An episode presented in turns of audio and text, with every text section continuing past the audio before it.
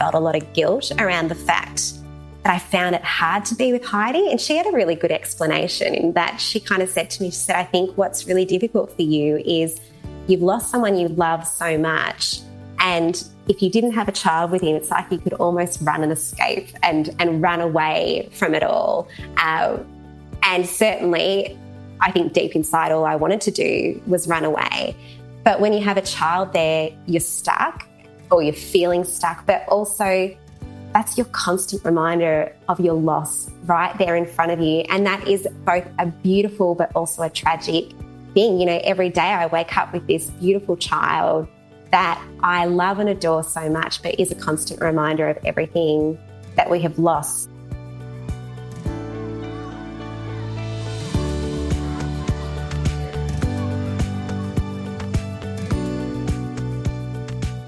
Hello, and welcome to Parenthood Conversations about Life After Kids. I'm your host, Leonie Kidanor, and every fortnight I will bring you discussions about the real and raw realities of parenting, life behind the Instagram filter. Join us as we laugh, cry, and bond over the organised chaos that is parenthood.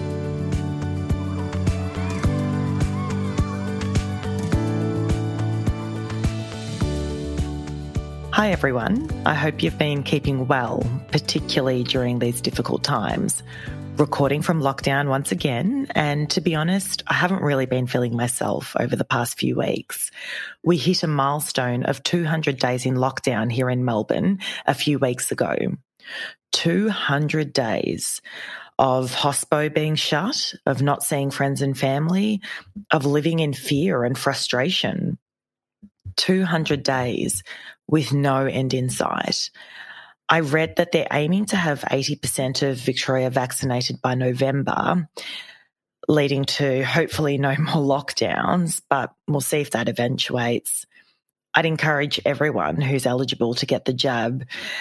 Uh, I'm usually not one to get political, but really being vaccinated seems to be the only way out of this relentless situation. This is a real test for us all. Speaking of tests, today I'm bringing you a conversation with Jo Betz. She had the ultimate test of her life when her husband died suddenly one night from an asthma attack. Their daughter was four years old. Jo is a wedding celebrant, a business owner of Ivory Tribe, a wedding blog, and the creator of Grief, a guided journal used to explore grief through writing. She's an ambassador for many brands, and it's just amazing to see how she channeled all of that pain and energy into building a profile for herself and in supporting others who are going through difficult situations even if you haven't lost a loved one per se, this conversation is a great one in just understanding how you can navigate tough times, how to support your children when they're experiencing tough times too, and how to still find hope when you're sitting in the depths of despair. Let's cut to the conversation.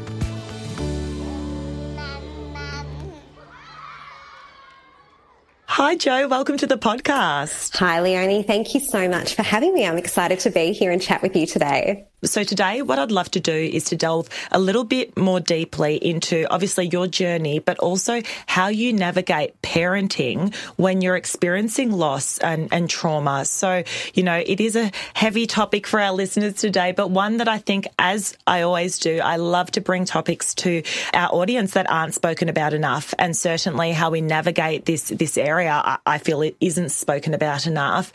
And, you know, even if there's people listening who uh, haven't necessarily experienced experienced a loss of a partner per se. They may have experienced a divorce or be going through a separation or be going through some financial hardship or, or whatever it is, um, whatever that looks like for them. You know, life is a rocky road. So being able to really have a, you know, hear from others' perspectives and others' journeys, their lessons, I think is just such a great asset for us all. So um, that's where I'd like to go with this conversation today. well, it all sounds good to me. And I think you hit the nail on the head, definitely, Leonie, in that, you know, grief, I'm kind of of learning as much as we do associate it with the death of someone, it does come in so many different forms and is something that we're all going to experience in different ways across our lifetime. So yeah, it's a really important discussion.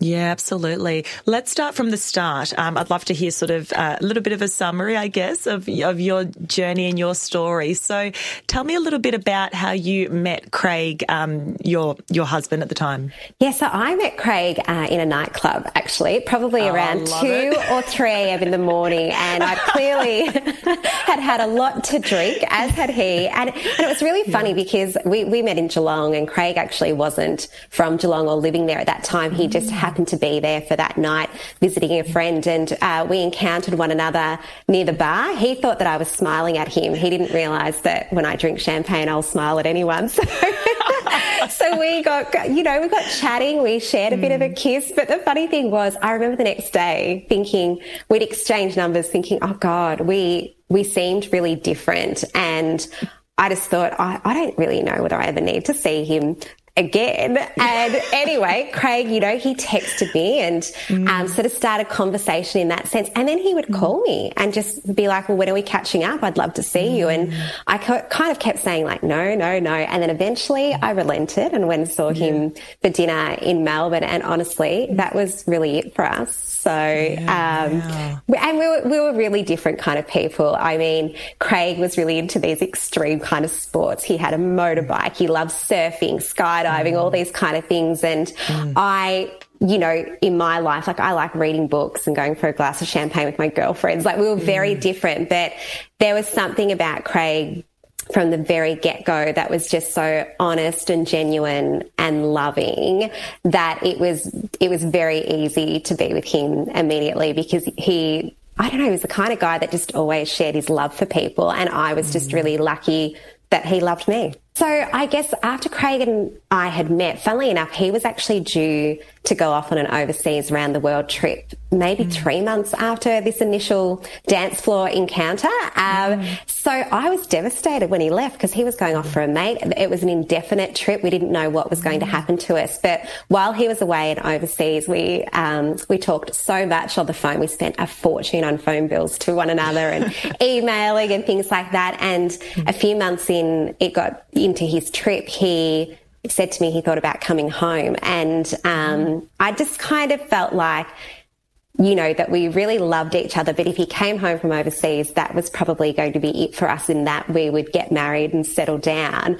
And I felt like I wanted to explore the world a little bit. So mm. Craig was very generous and kind in saying, well, I'll buy you a ticket. Uh, come and meet me in another three months time in London. And so I flew over to meet him and we lived there together for about three years and we had a ball just traveling the world and, you know, really carefree and in love and like some of the best mm. times. And then when we returned home, and I was probably about 27 at that stage, we moved to Melbourne, you know, working on our careers and things like that too. And then he popped the question. So we became mm. engaged. And then I think we were married when I was 29 years old. Mm. Mm-hmm. And yeah, then we embarked on having a baby. So mm. it, I, you know, it was a, one of those interesting things when we came to the decision about having a child because mm. we never really actually talked about it much. I can't say that I was the most overly maternal person. I assumed I might have children, but mm. had never really given it much thought. And Craig and I were very, very content it just being the two of us, I will admit. And then it was almost like we just kind of went one day, let's have a baby. Mm. And I was incredibly lucky in that I fell pregnant almost immediately. Mm. And suddenly we were parents. Wow. It sounds like kind of like that perfect journey, you know, like it's like we met and, you know, and then we ran away together and then we came back and then we didn't struggle with falling pregnant, which, you know, yeah. which is an absolute blessing. How was pregnancy life like for you? Yeah, I found pregnancy actually quite tough. I, you know, struggled with morning sickness and, you know, not as severely as some do. But uh, for about 20 weeks of my pregnancy, I didn't really enjoy the pregnancy journey much mm. at all. And I wonder whether, because I did fall pregnant so quickly, whether I was still a little bit shocked by that. I thought mm. I'd have more time to perhaps mentally and emotionally prepare. And whilst I was excited, I did feel quite anxious about the birthing experience. I'd always be, mm. been terrified of birth and what was to come. I knew that I could had tendencies to be quite an anxious person, so I worried that, you know, I might be a candidate for postnatal depression or something like that. So I think they were all concerns in my mind. So yeah, I didn't, I didn't love pregnancy. I can't, mm. I can't say that. But, um, yeah. you know, in saying that you, yeah, as long as you have a healthy baby, that's really all that matters in the end, isn't it? Yeah, absolutely. I can relate. I, I didn't love being pregnant. Actually, I'm generally a more anxious type of person as well. And that just, my anxiety just really flared up during pregnancy. I think hormones and all of that um, yeah. is really tough. Like it's not easy. And then you feel physically gross and like you just. Yeah. And like you've lost like control. You've oh, yeah. Yes, I've lost control yeah. of your body, of who yes. you are, and you're transitioning into this next stage mm. of life. And that's just really daunting in oh. itself oh. because it's the kind of experience that you, you can't I, I, guess no one can tell you what it's like until you're no. actually in it. You can think what it will be like, but mm. until you've actually had that baby, you really have no idea. Oh, absolutely. So, what was it like, sort of the early years of when you did have Heidi? What was motherhood like for you?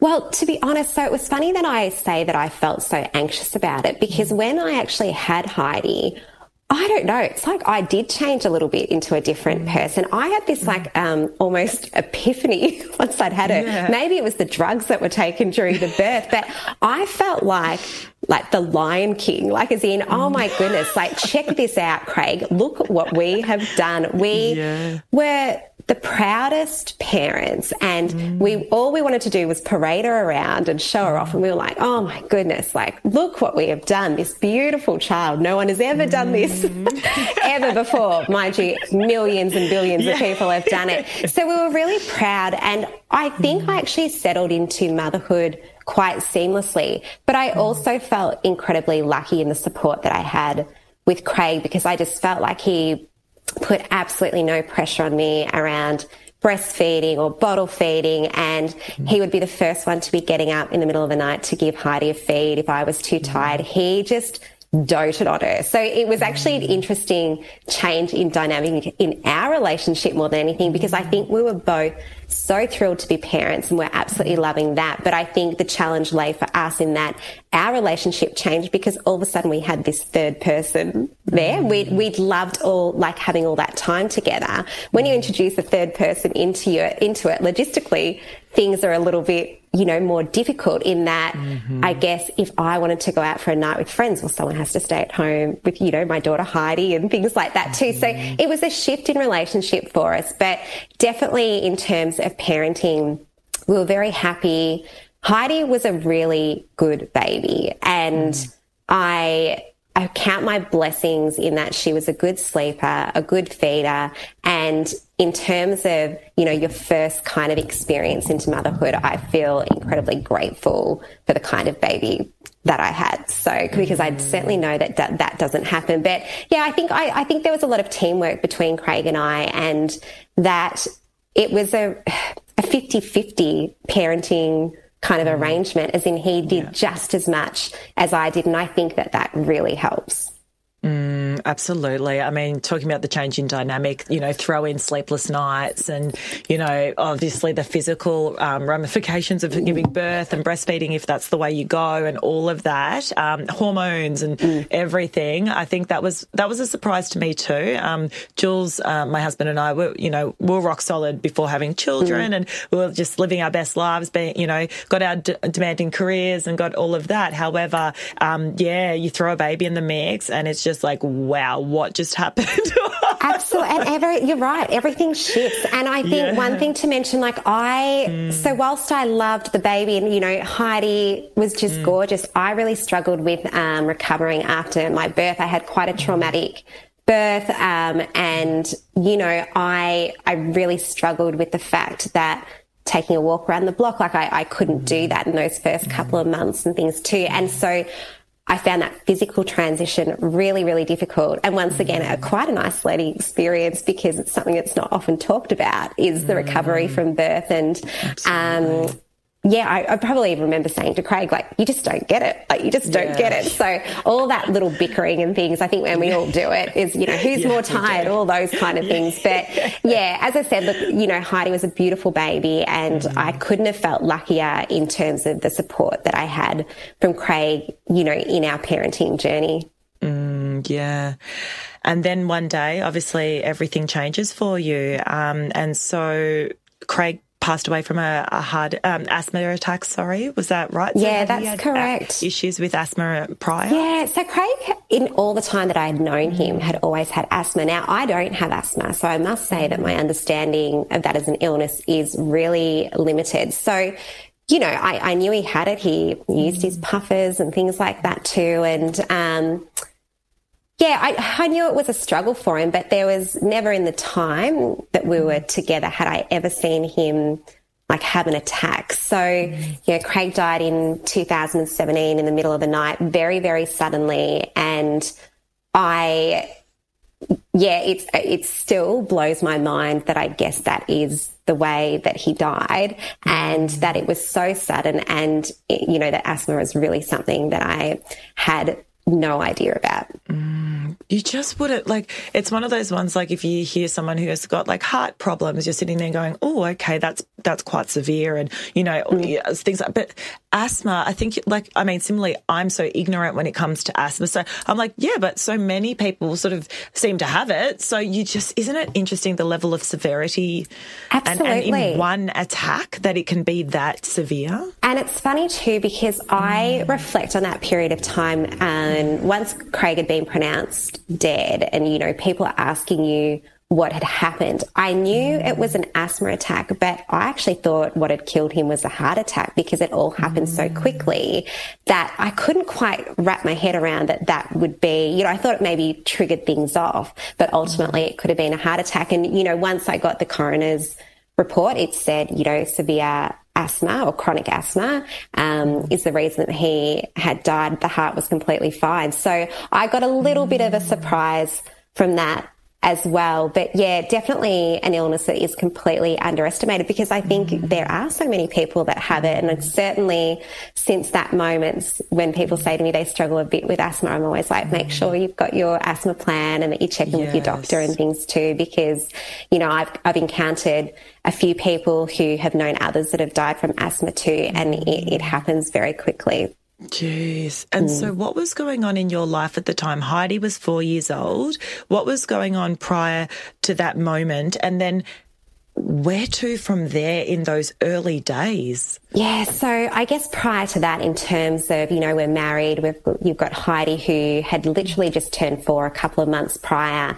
Uh, in terms of career, I'm running a business called Ivory Tribe, which is a wedding blog and directory and, you know, managing heaps of wedding suppliers and putting out incredible content. And so creating this, you know, incredible, I guess, digital publication that I was really proud of. Mm. And after Craig and I had got married, I had also started working as a marriage celebrant. And I was kind of at the pinnacle, I guess, of my career in terms of being a marriage celebrant, I think I had officiated about 450 weddings wow. uh, just before Craig had died, you know, working wow. every weekend, but feeling I guess, very fulfilled in a in a work sense. So so mm. life was going on the right trajectory. I think mm. at that time, it, as I said, you know, uh, it's one of those things that almost is that life changing moment that in an instant. And I kind of liken it to that. Basically, I was woken up into the middle of in the middle of the night into a nightmare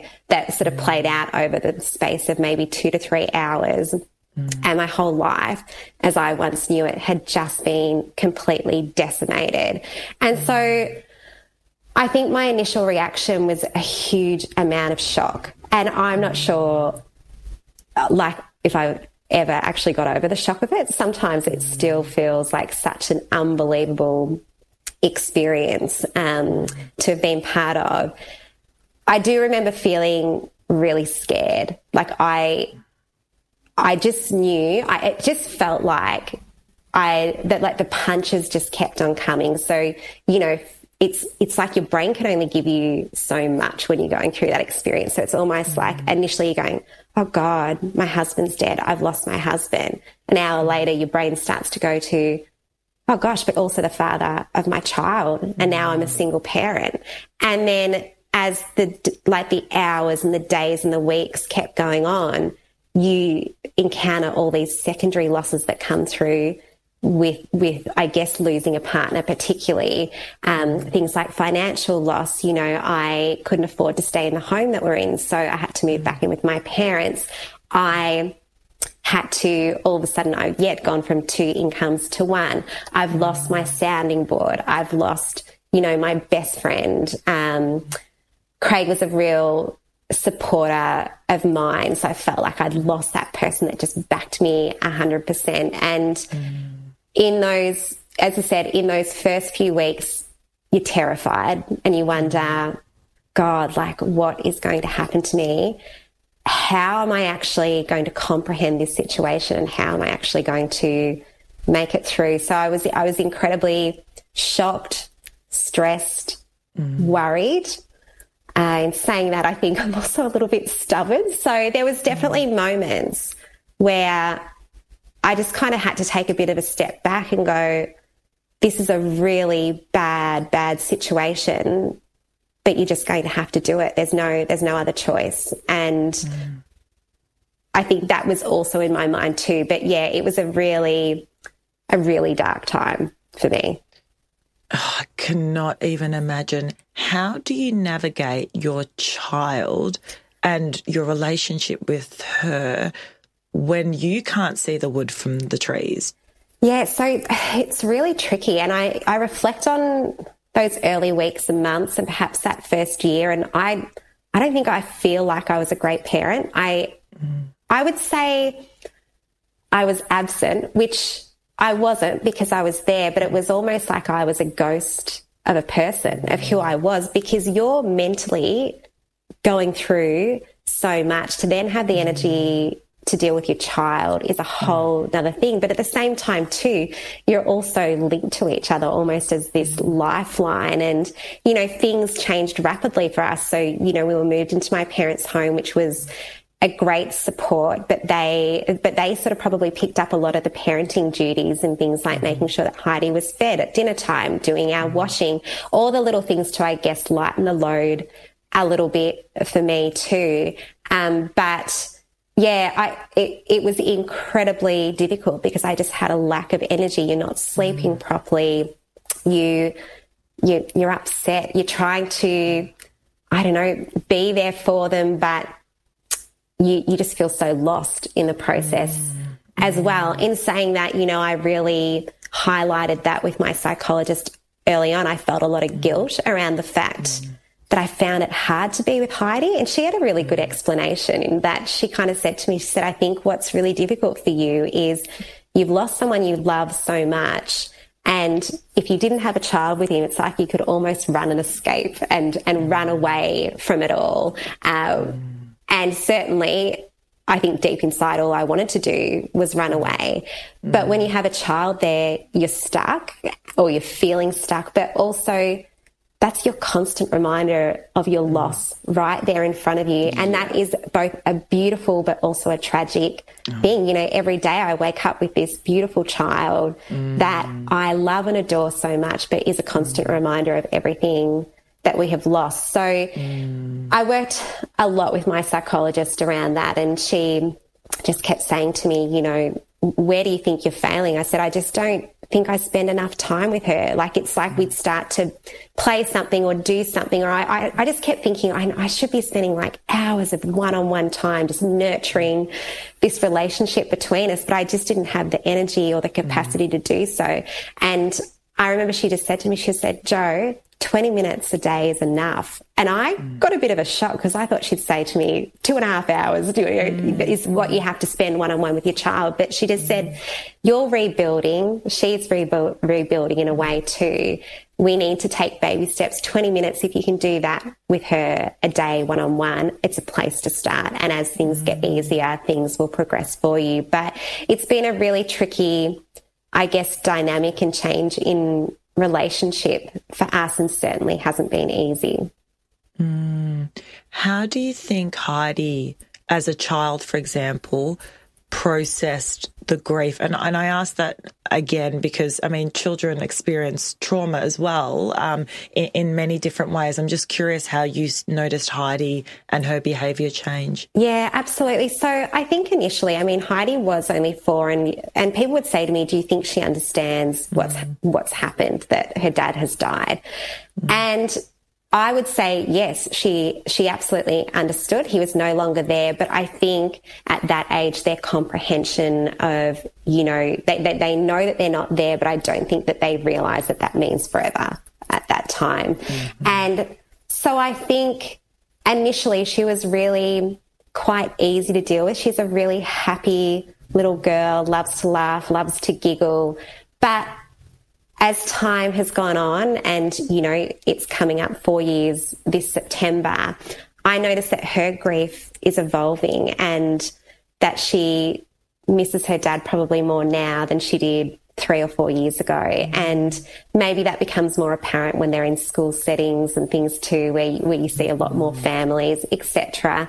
But mm-hmm. yeah, it's been it's been tricky. She she I think I can talk to her, but sometimes too, she's a little bit like me in that way. Sometimes you just want to avoid it and you just want to feel good. So you just go, Oh gosh, that's, that's a yucky feeling. So, mm. so maybe we'll just, you know, have a laugh or have a giggle instead. She's, she's a beautiful little girl, but I, you know, I, I do worry for her a lot too, because I think her grief is probably going to get worse over time. I think for us as adults, you know, the way we comprehend things and our brains are more developed and we're, you know, we can make choices for ourselves. If I'm not feeling good, I can make the choice to go and see a psychologist or, um, you know, if it's Reiki that I need or whatever, but a child has no mm. choice in it. Essentially, as the parent, you're responsible for nurturing them and through, through their grief. And yeah, I think things will come up for her as, you know, she goes off to her first day at high school when she graduates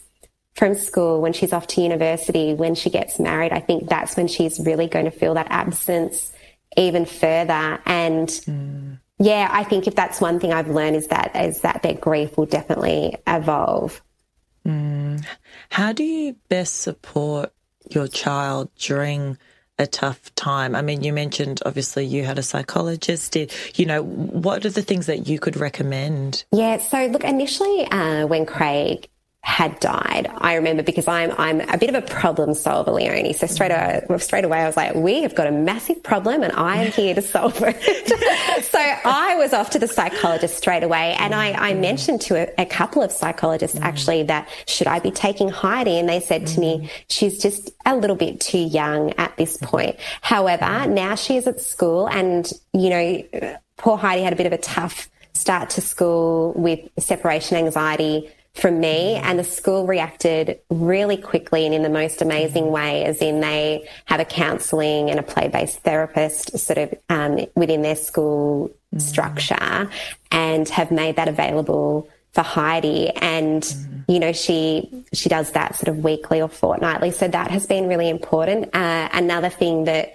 I guess I've done is a little bit of research around organisations for bereaved children. So we're really lucky in Geelong that there's an organisation called Wombat's Wish which takes away children and their uh, parents or their surviving parent for a weekend away down the coast where it gives a chance for the children to understand that they're not alone in their experience, that there are other children out there. So I certainly have researched a bit in saying that. I also try not to research too much because I feel a little bit out of my depth on it. And I also wonder whether you've kind of got to work off a little bit of instinct too. Mm. So I really try and ensure that with Heidi, that with whatever emotion she is kind of feeling at the time, that I allow her the opportunity to talk about it. I think initially I was probably doing the wrong thing. I'd try and cheer her up. You know, oh, yeah, look at this, like distract her because I hated yeah. seeing her sad or upset. But mm. now I've realized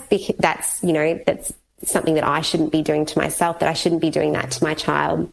Also, I know we got home on the Sunday after Easter and I found her upstairs and she just looked miserable and I was like, "Oh, what's what's going on?" She's like, "I miss daddy." And I was like, "That's okay." And we just crawled into bed and had a bit of a cry mm. together and you know, she was exhausted, a lot of emotions going on. You're around other families. And I said, like, let's just let it all out. I said, it's, mm. it's completely okay for us to cry and be sad. And, you know, I'll often say to her, do you, do you feel like angry? Are you annoyed? Like, what are these emotions? It's really hard for kids to articulate to mm. what they're going through. But, you know, and I, try, I, guess sometimes I try to be really open with what I might be going through as well. So sometimes, you know, if she's got home from school, I might say, God, I've had a really tough day today. You know, mm. um, something's happened that really made me miss daddy and I felt a bit sad. I'm okay now, but I just, you know, wanted to let you know so that she knows that her feelings are completely valid mm. as well. But, you know, I think it sometimes helps um, you know, whether you're joining sort of grieving communities and things too, is making connections with other people in similar situations that you can highlight a problem. I know I met, you know, a few women at this Wombat's Wish Camp and we still keep in touch every now and then. And sometimes it'll just be to say, I'm having a hard time with my child. Is there anything that you recommend? So mm. they've all certainly been great avenues of support. I think it's amazing as well, not being too concerned about over protecting your child from like your own emotions too. I think that's like, and just being okay to say, you know what, I'm not okay today, or to be able to cry together. Because the first thing that comes to mind is, but often you're like, oh, but I don't want to see them cry because then I don't want to make them upset and they're, you know, going through a hard enough time as it is. And so let's just, as you said, be happy, mm. you know, all good. Um, was there some research or some advice that you received around actually, uh, you know, no, let's be vulnerable? Uh, what made you change your approach? Yeah, I think, look, I think it started with my own grieving process, Leonie, in that mm. I was in so much shock the first year and was just I was trying to problem solve my way out of my grief, which mm. meant that I was in total denial for a year, basically. And um, you know, I reflect on that year and go, wow, I can't believe I accomplished so much. But also, I feel really sad for that person that just wasn't able to embrace her emotions at that time. And mm. I think what happened was in year two, after I'd lost Craig, that I hit a huge grief like hole. And um, mm. I started experiencing emotions around anger and disappointment and frustration and, you know, things that I probably deemed as negative emotions mm. then, but now realize it's just all part of the process. And I think through my own learning, I started to realize, and you know, in conversations with my psychologist, that it was so important for me to be feeling any kind of emotion and not just trying to push it aside. And I think one of the best pieces of advice that I got from a psychologist early on was they said, I guess the best thing for you, Jo, is that you're probably always going to be a step ahead in your grieving uh, than Heidi. So whatever you learn through that process, you know, you can impart that learning mm. onto her. So I think, yeah, much sort of the same where I'd gone through this big, I guess, yeah, journey, you could say, with grief around being in denial, you know, feeling anger and all like just learning more about myself that I started to understand that it was really important for me to sit in my emotions and understand them so that I could move through them maybe more quickly or maybe, um, yeah, learn a little bit more each time. And that that was, you know, just as crucial for Heidi to be able to do that as well. Um, because if you keep squashing it down, it's just going to surface somewhere else, bigger, yeah, bigger and yes. badder yes. At, at some point. And that's, that's frightening yeah. in itself. I mean, I encounter mm. a lot of people that might say to me, you know, I lost a brother or a child or, you know, whoever it was that they loved 15 years ago still haven't dealt with it. And, you know, they're just like pushing and pushing and pushing back on it. And at some point, I just really believe it will mm. come back to hit you a lot mm. harder than if you can just try and sit with it. In saying it, it's, it's incredibly difficult. No one likes to feel bad. I, you know, as mm. much as I say, I've read things saying you've got to feel it to heal it, which is such a great, you know, a great sort of saying, but I get it. When you're in that really bad place, it's yuck. It feels awful and you just want to get out. So it takes a lot of strength to kind of go, right, I feel sad. I feel mm. Angry and just kind of sit with it for as long as you can kind of tolerate it's so hard. Like, mm. I, you know, on a much sort of smaller scale, but I just think about some challenges that I've had in life. And that's the first, my, my first instinct is to say, no, no, don't want to do it. I'm going to go have a wine. I'm going to yes. go for a run. I'm going to meditate. I'm just going to think of something, you know. Like, totally. It's, it's never like, nice. let's just sit in the feeling because it's awful. yeah, it really is. And it's, and it's really hard when, you know, I've spoken to various people that say I'm just having mm. a really bad day or something and mm. it's, you know, what can I do? And I just kind of go, sometimes you just got to lie in bed or mm. just sit with it and feel like right off the day, just say yeah. today is not the day. Tomorrow might be. And I often yeah. think that sometimes you might wake up the second day and go, oh God, actually, no, today is not the day either. Mm. But at some point, you'll start to resurface a little bit. And I think now that I look back on some of those really, really bad and dark times, that's probably where I was doing the most amount of hard work and, and growth and learning the most too. Um, so it's almost like you have to go go through that to come out the other side. Absolutely. So, what did that mean? We touched on sort of the, the fact that overnight, literally, you went from two incomes to one. Mm. Um, and you were obviously, you know, prior you had Ivory Tribe, you're in the wedding industry, you know, bringing couples together, all about love. What did that mean for you when you lost the love of your life? Oh, God. Like, honestly, I felt like I was in a black comedy or something. Mm, I, and, and I. it's like it's so ridiculous.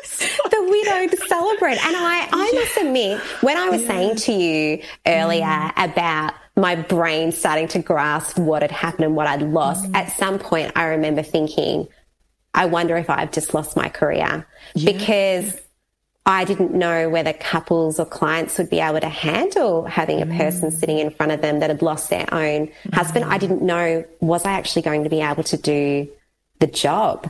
That's um, what I'm thinking. Like so, and I, I, but I think that there was two aspects to it. So you, to go back to financial, mm. I guess do you know what? I had no choice. I mm. had no money. Um, I was so worried about our financial future, and all of a sudden thinking, my goodness, I now have a four year old child I have to raise for the rest of my life on my own. And I remember looking at my calendar of work ahead mm. and thinking, I don't know whether the smart thing is to say no because I need the money right now too. And then I mm. guess there was the other side of me, look, you know, that I think likes a bit of a challenge and thought, no, stuff this. Like I've lost so much already. I don't need to mm. lose this too. And mm. I remember I reached out to my couples that were upcoming. So I think I had to cancel two weddings. I was back at weddings within, I think, oh, five weeks, which now. I'm like, only oh, two weddings that were. Ca- what? I, it blows my mind, wow. Leonie. And that's, but that's where I go. I think that was a girl that yeah. was in deep shock. And yeah. I, I just did not know what to do. And almost, mm. if I liken it to, I had lost control of every aspect of my life that worked seemed like the one thing I could, could control. I knew that I was good at it. I know I have incredible clients, but I remember sitting out, sitting on my laptop like days later. And my sister's like, What are you doing? I said, Well, I have to, like, I have to let them know. And I've got to cancel these two, but I think I'll be back for this one. And she's like, You've lost your mind. Probably. but I didn't I didn't know what else to do. So I started yeah. to reach out to the next sort of month or two of clients and sort of said to them, you know, something catastrophic has happened. Mm. I really want to be there and be part of your day. Mm. But I also felt like I was having to ask permission because I thought mm. maybe they don't want me. And so it, it, was, it was frightening to put myself out there in that sense and go, God, what if they come back and actually say, no, this is too much. We don't want you anymore. We'll get someone else. So I kind of, you know, said to them, if, if you still want me, I intend on being there. I organised that each wedding for that next couple of months, I had a backup celebrant in case it got to the day and I didn't feel mm. up to it. And, mm. You know, a, a, really kind friend who was also a celebrant, you know, in that very first wedding that I had to go back to, um, which I was incredibly lucky. It was the most beautiful couple I ever could have asked for. And their, and their wedding was quite small. And they had just said to me, whatever happens, happens. If you do not turn up on the day, we get it. We've got a friend. She can read the script. We'll meet up at my house. Another time, we'll sign the legal paperwork. We just don't want, mm-hmm. you know, put pressure on yourself if you don't have to. Mm-hmm. But of course, if you want to be there, you're welcome to as well. And um, yeah, Celebrant Friends said, well, I'll come with you if you want. Mm-hmm. And then that way, um, you know, should you not feel up to it, you can step aside. But as I said, I think Leonie, I think I'm a bit of a stubborn character because it got around to the day and I rang my friend, said, nah, I've got to do this and I've got to do this on my own. And um, I have never felt more nervous in my life. I think I spent all day in a state of nausea and anxiety, yeah. just going, wow. But, you know, put the game face on, it turned up mm. there. The couple, the guests could not have been you know, more embracing. I guess the beautiful thing about a wedding too, it was almost like once I got there and I was back in my role, what, whilst I was nervous, I knew what I was doing and everyone treated me like I was there to do my job, which was, which was mm-hmm. great. And, yeah. um, you know, I remember finishing, but getting back in my car and just sobbing mm. like my heart out. It still, yeah, it makes me feel really emotional mm. thinking about it. But it was, it, it was a strange experience because I think it was also incredibly empowering at the same time too, because I felt like I had this group of clients over those next couple of months that I reached out to who backed me a thousand percent when they didn't mm. Have to and they just allowed me to do my job. I'm sure they probably all thought I was crazy in the background, oh, but just, oh, I'm gosh. in admiration that you could stand up at a wedding, you know, where everyone's sharing their love and, you know, and to be brave enough to go, you know what, this is, this is what I do. This is what I love doing. And I'm going to, you know, this is what I want to do. I think it's. Yeah. And I think, admirable. look, I was, I was probably quite good at separating it in going. Okay don't read too much into it. It's work. Just get out there and do the best job that you can. But I also feel like, too, I was going through such an incredibly hard time, you know, six days of the week, that to mm-hmm. have two hours of respite from that where I got to work, walk into an environment where it was beautiful and did perhaps mm. celebrate love. And, and, and, you know, obviously that day is focused on the, the couple. Yeah. So I love that because it almost took the mm. focus off me and my life mm. for a little bit. And I could, could be in theirs and almost escape to this like parallel sort of world.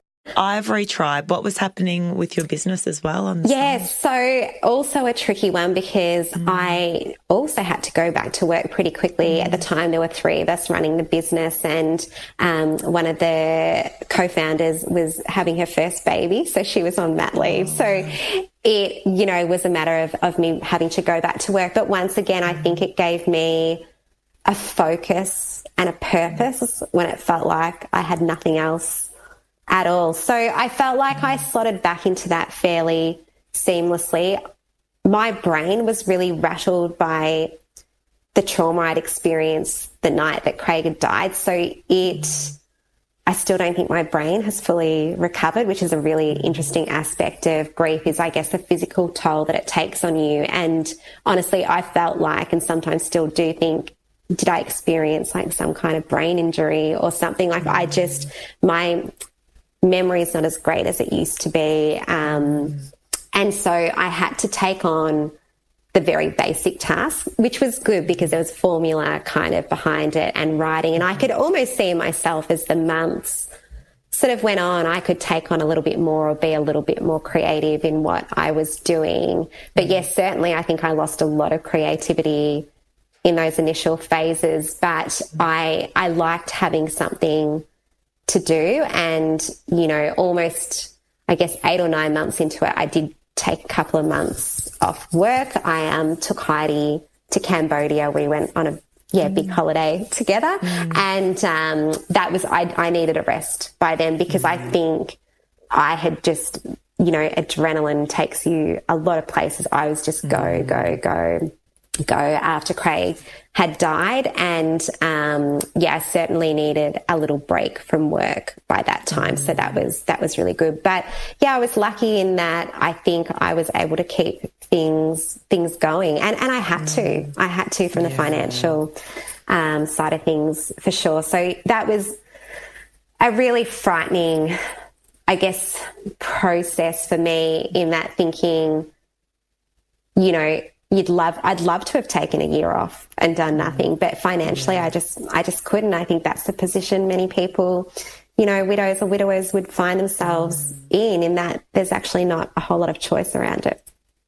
Is there any sort of government subsidy, anything well, you can tap into if you're in this situation? Yeah, and I was going to say, I guess this, you know, would apply for people that are in a similar situation to me, but anyone, I guess, with relationship breakdowns, there's mm. um, a single parenting payment through Centrelink as well as a family tax benefit.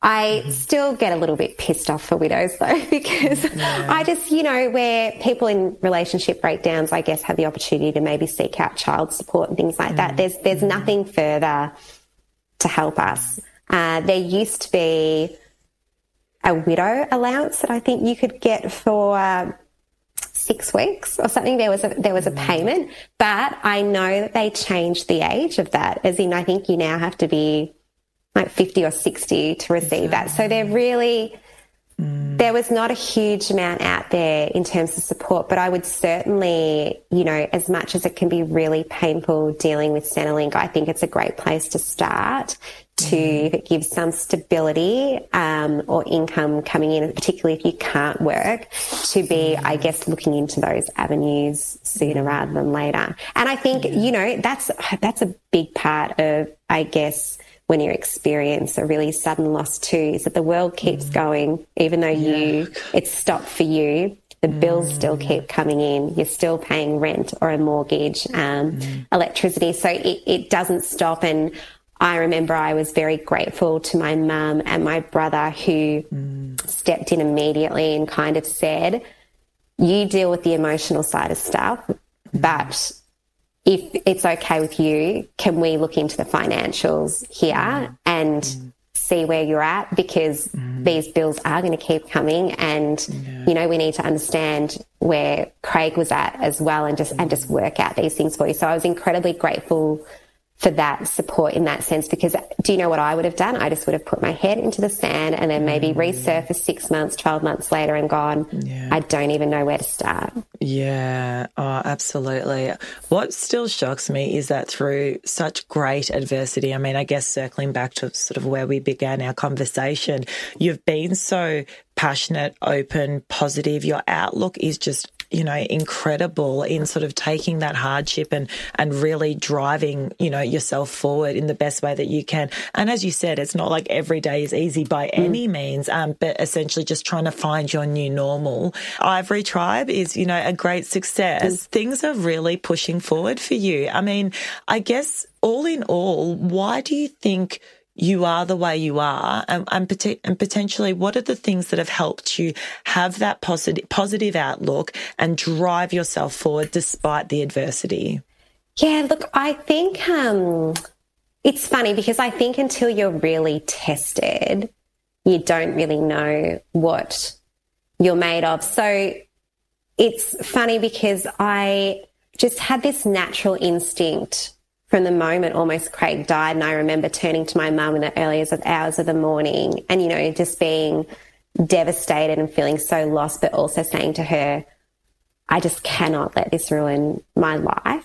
I've mm. always really enjoyed living. Like I, and, and look, have I been the most present person in the past? Probably not. I think I've taken a hell of a lot of, lot for granted in my life.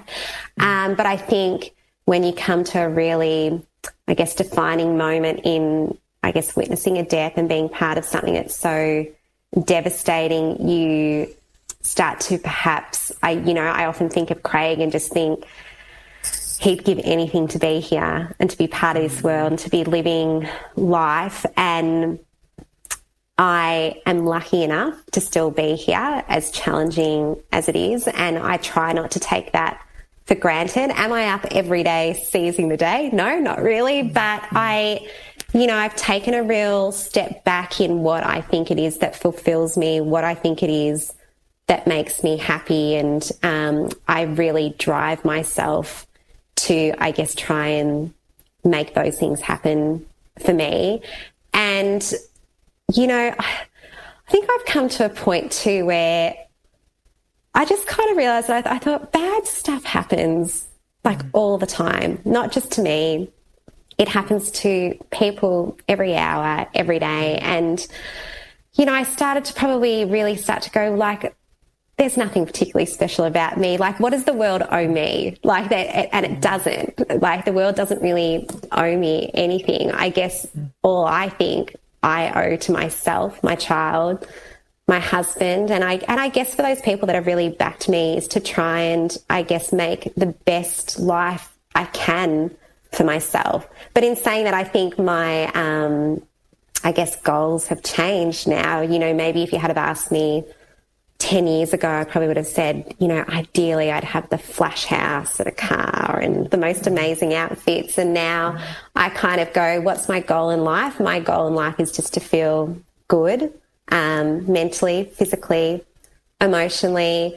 Um, I like a holiday every now and then, and I just need a roof over my head and mm. my family and my friends around me. And it's become that kind of simple. So, I just am kind of embracing the kind of person that I am becoming, and um, and I think it's just been, really been in the most tragic of circumstances the making of me in a way. So, last question for you: How has motherhood changed you as a person?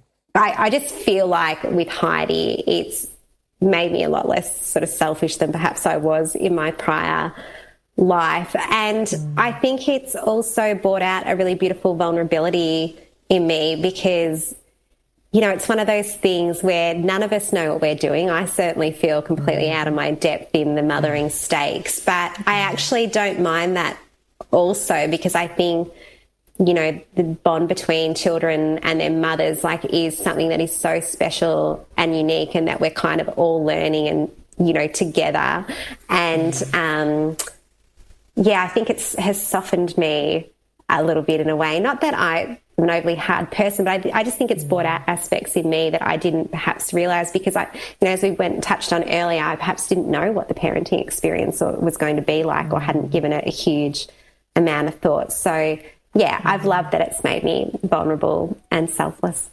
Yeah, I love that. Yeah, I can totally relate to everything you're saying too. Um, one of those lived experiences, I think. Absolutely. Um, to wrap up, how can people find out more about you and your work? Yeah, absolutely. So people can um, jump onto my website, which is www.jobetz.com.au. And there, you know, I do a little bit of blogging and um, I also sell a grief journal as well. So people can find me and learn more about my story there. And also, yeah, I share a little bit on social media too. So mainly on Instagram, which is at jo.betz. Perfect. I'll pop those details in the episode notes too. Jo, thank you so much for your time, for your honesty, and for sharing your story so vulnerably. We really appreciate it.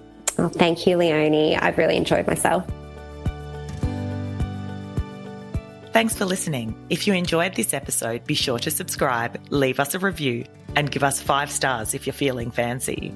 Want to be part of the parenthood community? Join our Facebook group and follow us on Instagram at Parenthood Pod. Now I'll let you get back to the organised chaos. Until next time.